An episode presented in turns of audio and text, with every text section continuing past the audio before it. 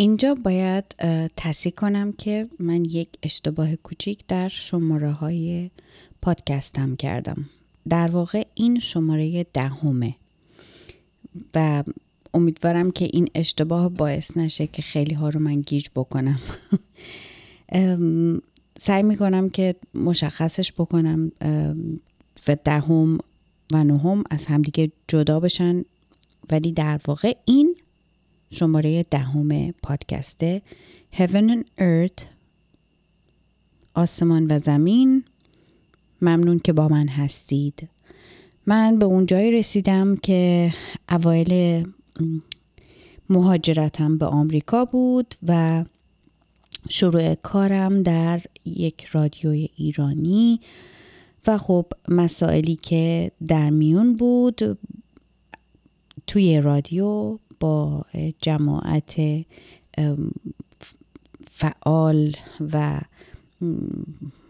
در واقع شناخته شده و جدید یک شبکه رادیویی AM که من هم جزوی از اونها بودم و در واقع اولین کار من توی آمریکا محسوب می شد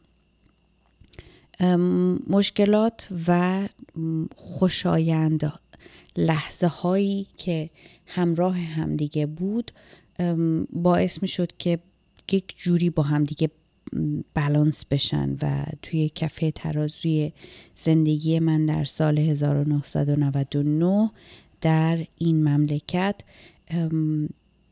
با ملغمه از شادی ها و روزهای اولیه زندگی مشترک من با هم دیگه یک شاید آش خوشمزه جالبی درست کرده بود که خب ابتدای جریانات بود. من هر روز از شهر ونتورا به لس آنجلس خیابان سانست میروندم و اوایلش گفتم یک ماشین بسیار قرازه قدیمی داشتم که خب برای من اون موقع خیلی خوشحال کننده بود که وسیله دارم که می‌تونم خودم رو برسونم به سر کارم. و کسی که از ایران اومده براش این ماشین های دالاغه واقعا مثل یک جایزه است. یعنی یک چیز خیلی ارزشمندیه. چون توی ایران هر چیزی که هست یعنی ماشین مثلا حتی اگه سی سالش هم باشه واقعا ارزشمند محسوب میشه در حالی که تو می‌تونی باش درستش بکنی. یه کالم مکانیک هست نه ولی اینجا متاسفانه وقتی که ماشین پنج شیش سالش میشه کم کم داره نزدیک میشه که از رده خارج بشه. دیگه ده سالش میشه. می‌دونی که خیلی مسائلی براش پیش میاد و ارزش پولی نداره که بخوای تعمیرش بکنی و باهاش از این ور به اون ور بری.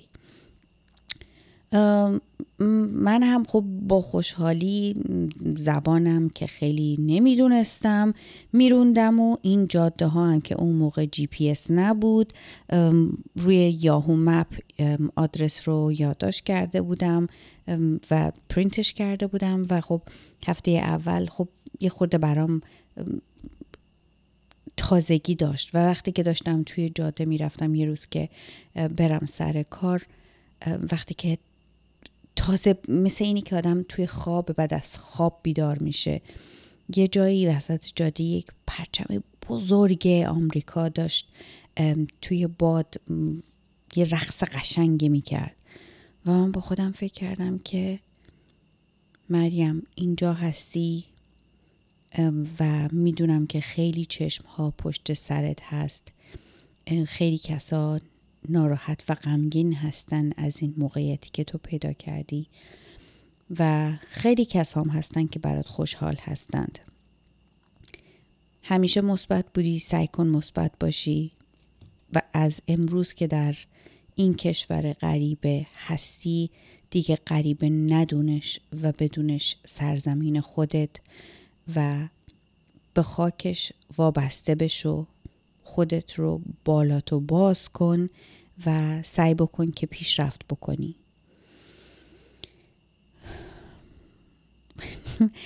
چند روز بعدش توی همون جاده داشتم می‌رفتم که خب ماشینم خراب شد و دود و این چیزا ازش از کاپوت ماشین داشت میمد بیرون. منم توی freeway اینجا freeway که 5 تا لاین با همدیگه و با سرعت مردم میرن. نمی‌تونی جایی هست که درست وایسی. نه من جایی رو بلد بودم. و فقط می‌دونم که زدم از یکی از اون خروجی های جاده و به یه شهرکی رسیدم. یعنی اینجا شهرها همه به همدیگه مخصوصا توی جنوب کالیفرنیا اصلا محدوده شهر جدا نیست. شما نمی‌فهمید که الان داری میری این خیابونو داری میری میفتی توی یک شهر جدید. وایستادم و توی گستیشن و خلاصه آب بریز توی ماشین و چجوری می‌خواستم تلفن بزنم به همسرم بگم که جریان چیه. تلفن که نداشتم از پیفون زنگ زدم تلفن های عمومی و اون روز بالاخره رسوندم سر کار و باید مثل اینی که همش آب میریختم توی این رادیاتورش چون سوراخ بود. و بعد عصر که کارم تموم شد یادم نیست چهار یا پنج تعطیل می شدیم یک بار دیگه دوباره وسط راه وایستادم و آب ریختم توی رادیو تو رو خودم رو رسوندم و بعد از اون تصمیم گرفتم که نه من باید یه ماشینی داشته باشم که بتونم بدون مسئله خودم رو برسونم.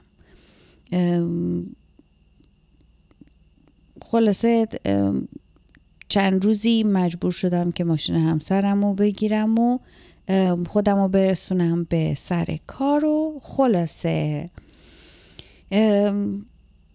در رادیو ایرانی کار کردن و خیابان سانست و در واقع هالیوود آمریکا کار کردن برای من یک چیز ارزشمندی بود. یعنی روزی که با یه ساختمان خیلی بلندی بود. داشتم همجوری که با آسانسور می‌رفتم بالا و از آسانسور اومدم بیرون. نگاه کردم دیدم که ساختمون روبروش شبکه CNN یعنی علامت CNN رو وقتی که دیدم انقدر توی دلم قنج زد و خوشحال شدم که چقدر من نزدیکم به تمام چیزهایی که واقعا برام همیشه آرزو بود و شبکه سینن یه شبکه جدیدی بود ولی خب در موردش خیلی خونده بودم می‌دونستم که جریان چیه. و همش فکر کردم که شاید یک روزی از این ساختمون به چند قدمیش بتونم وارد بشم و خودم رو بتونم اون جایی که فکر می‌کردم که لیاقتم هستش ببینم.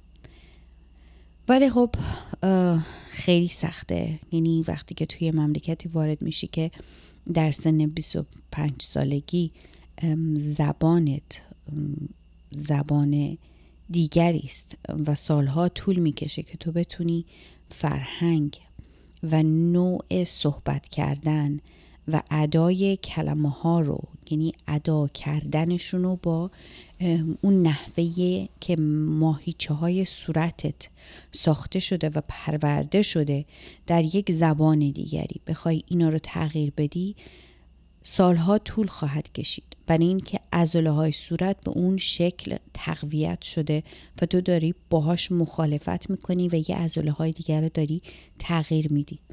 و خب بارها و بارها و بارها می‌شد که سر کلماتی سعی می‌کرد همسرم که اینا رو درست بکنه به من بگه و میخندیدیم به خاطر اینی که هر کاری می‌کردم باز اونجوری که اون می‌گفت نمی‌شد. و خب اینا قشنگی های زندگی و تغییراتی بود که داشت یک ذره یک ذره در میانه سن 25 سالگی برای من اتفاق می افتاد یعنی داشتم دوباره اونجا پوست میکندم و فکر می‌کردم که این پوستی که دارم می‌کنم بالاخره از توش اون بالا پل قشنگ و رنگی که قرار بیاد بیرون با آزادی هایی که اینجا هستش اتفاق بیفته. یه چیزی بود که امکانش خیلی بیشتر از این بود که در ایران باشم و اون همه فشار و اون همه مسائلی که بودش من به هم دیگه چسبونده بود. یعنی نه فقط من میلیون ها زن ایرانی دیگه که استعداد داشتن و امید داشتن و هدف داشتن ولی متاسفانه نمی‌تونستن برای اینی که جلوشون بسته بود. برگردم به زندگی خصوصی خودمون. خیلی با خانواده همسرم دوست شدم. خیلی سریع با هم دیگه عجین شدیم به قول نمی‌دونم این کلمات یه خورده عربی هستش ولی واقعا سخته برای من که بخوام الان جستجو بکنم توی دامنه کلماتم و بخوام کلمات کمتر زبان دیگری رو توش به کار ببرم. ولی به حال به من خورده نگیرید. به حال با هم دیگه خیلی رفیق و دوست شدیم. خیلی سریع سعی کردم که با هم دیگه یک توی یک بشقاب دستمون بره و با خواهرش خب خیلی هم تفاوت سنی نداشتیم. یک سال از من کوچکتر بود و جالبش این که تولدش هم حتی یک روز با من فاصله داشت. با هم خیلی رفیق شدیم و خب منو سعی کرد که خیلی کمکم بکنه به اینی که کجا برم چی کنم چه جوری حرف بزنم. میومد خونه با هم دیگه. کلی می‌گفتیم میخندیدیم. البته اون مشغول بود و کار می‌کرد و خیلی هم فعالیتش زیاد بود کار بیزینسی می‌کرد و سعی می‌کرد که اون روش نوع تجارتی که داره به من منتقل بکنه که خب خیلی برای من فهمش و درکش سخت بود. یعنی البته اینو بگم واقعا من خیلی یاد گرفتم از هم همسرم و هم خواهرش. که بتونم یک فروشنده یا یک آدم تاجر خوبی بشم. البته کلمه تاجر که ما در زبان فارسی استفاده می‌کنیم فقط کسیه که معامله مثلا خارجی می‌کنه به اون می‌شد تاجر ولی نمی‌دونم فروشنده. چون اینجا در واقع توی این مملکت حتی یک دکتر هم باید فروشنده باشه باید بتونه خودش رو بلد باشه بفروشه.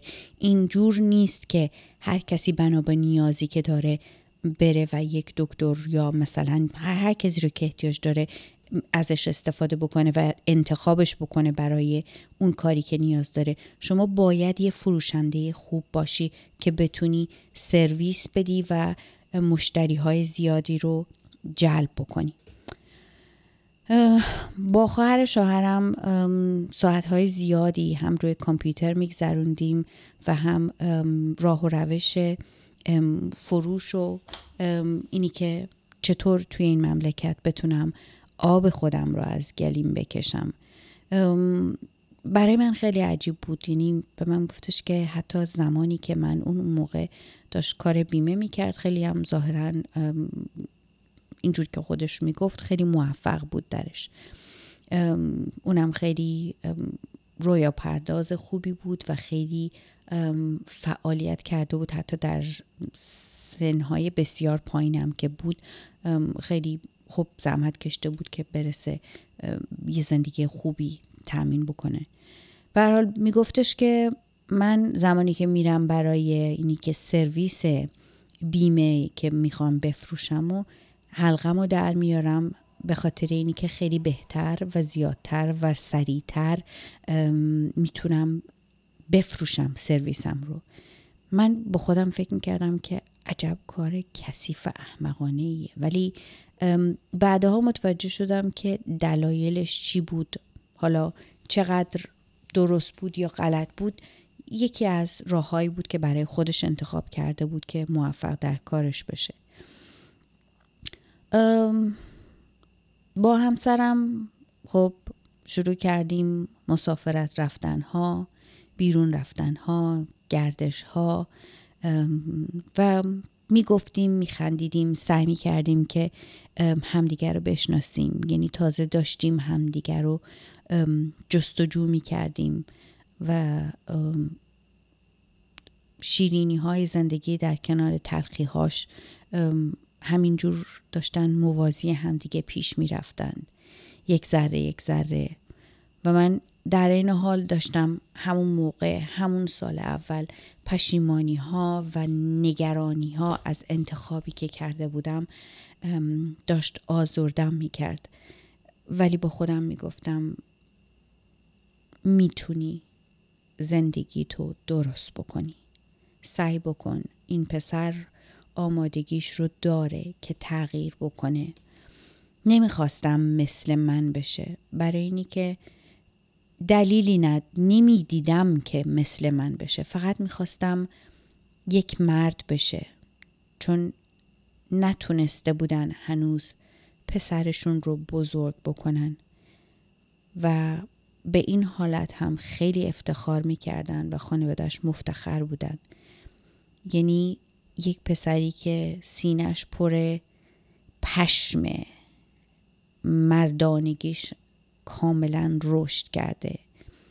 قدش دستش هیکلش هورمونهاش همش شکل یک مرده. ولی هنوز در سن 26 سالگی مثل یک بچه فکر می‌کنه مردی است که هنوز تکمیل ذهنیش به عنوان یک مرد و مسئول زندگی اتفاق نیفتاده. به خاطر اینی که خانواده همیشه براش تصمیم گرفتند. همیشه عزیز دردانشون بود و از افتخاراتشون این بود که مادر بزرگشون آلت جنسی پسرش رو میبوسیده نوش رو میبوسیده و بهش می‌گفته طلا. هرچی طلا. از خانواده هایی که بچه هاشون اینجور بزرگ بشه متاسفانه بدون اینکه خودشون بدونن چه بلایی بر سر بچهشون و فرزندشون میارن و بعد از گذشت سالهای سال بدترش این بود که متوجه نبودند با این تربیتی که کردند. چه صدمه ای به بچهشون زدند. داستانهایی که برای من تعریف می‌کردن به خاطر اینی که پسر اولشون در سن نمی‌دونم چند ماهگی از بین میره و این بچه بعد از اون به دنیا میاد. پسر هم بوده و دیگه خیلی نگران بودن که این بچه هم از دست بره. هر آنچه که این بچه می‌گفته بهش می‌دادند اجازه می‌دادن حتی موی سر پدرش رو بکنه جیغ بزنه فریاد بزنه. و وقتی که این داستان ها رو برای من تعریف می‌کردن با خنده می‌گفتند و هیچ وقت متوجه نشدند که چه اشتباهات بزرگی انجام دادند و چه بلایی بر سر این فرزند عزیز و یکی یه دونه و دردانشون آوردند.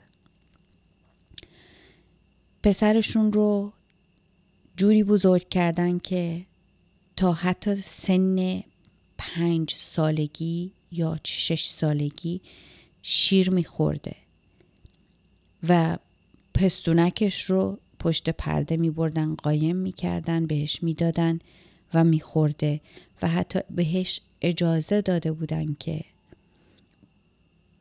با اعضای بدن مادرش هم هنوز بعد از در, در اون سن پنج شیش سالگی تماس داشته باشه.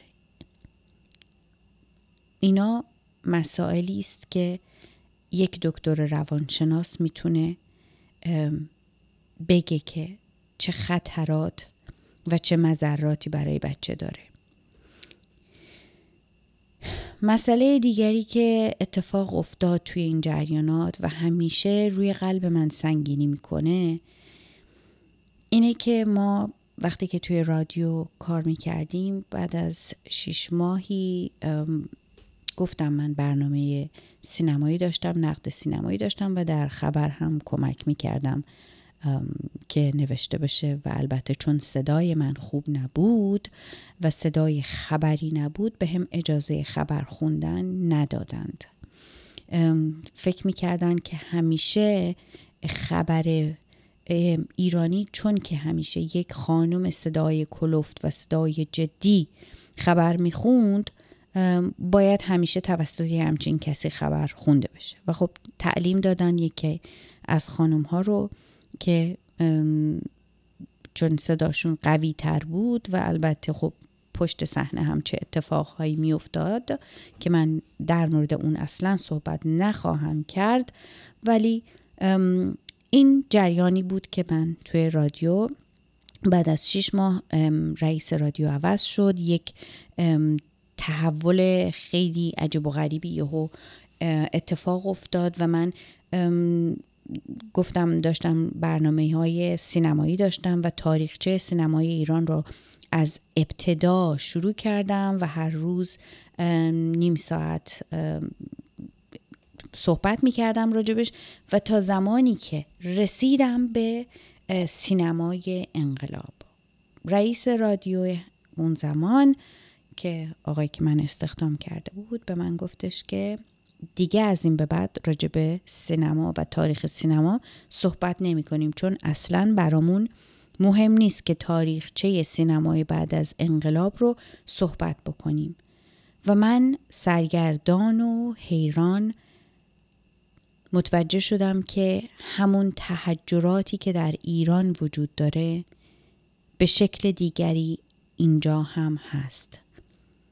بهشون گفتم سینمای ایران الان در این زمان داره اتفاق میفته و یکی از بهترین و قریبترین نوع سینمایی یا فیلمی داره ساخته میشه.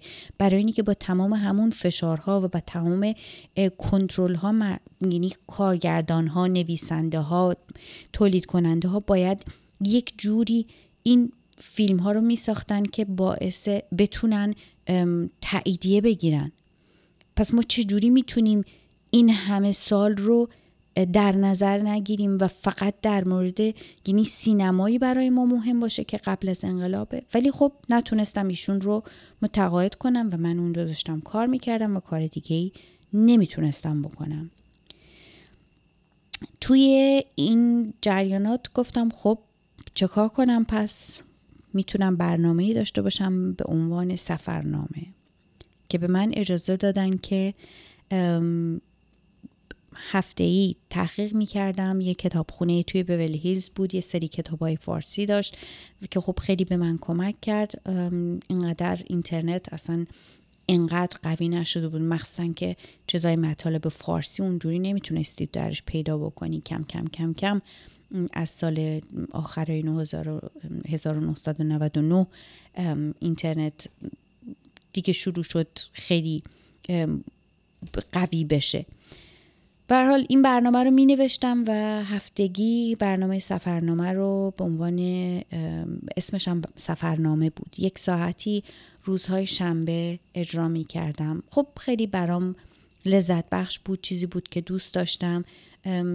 با توجه به اینی که خیلی غمگین شدم از اینی که نتونستم برنامه ای که شروع کرده بودم به خاتمه برسونم و تاریخچه سینما بعد از انقلاب راجبش دیگه صحبت نشد.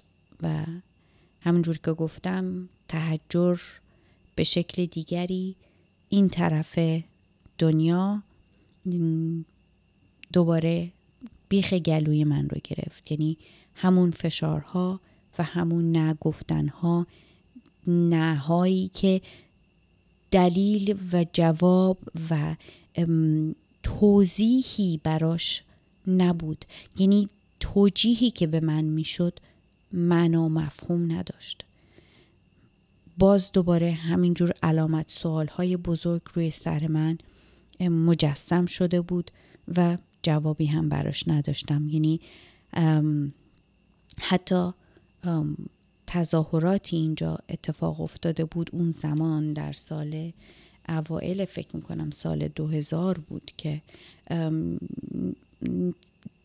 خلاصه جلوی Federal Building اینجا قرار بود که جمع بشن و توی همه برنامه رادیویی اعلام شد که بیاید مردم بیاید تظاهرات شرکت بکنین.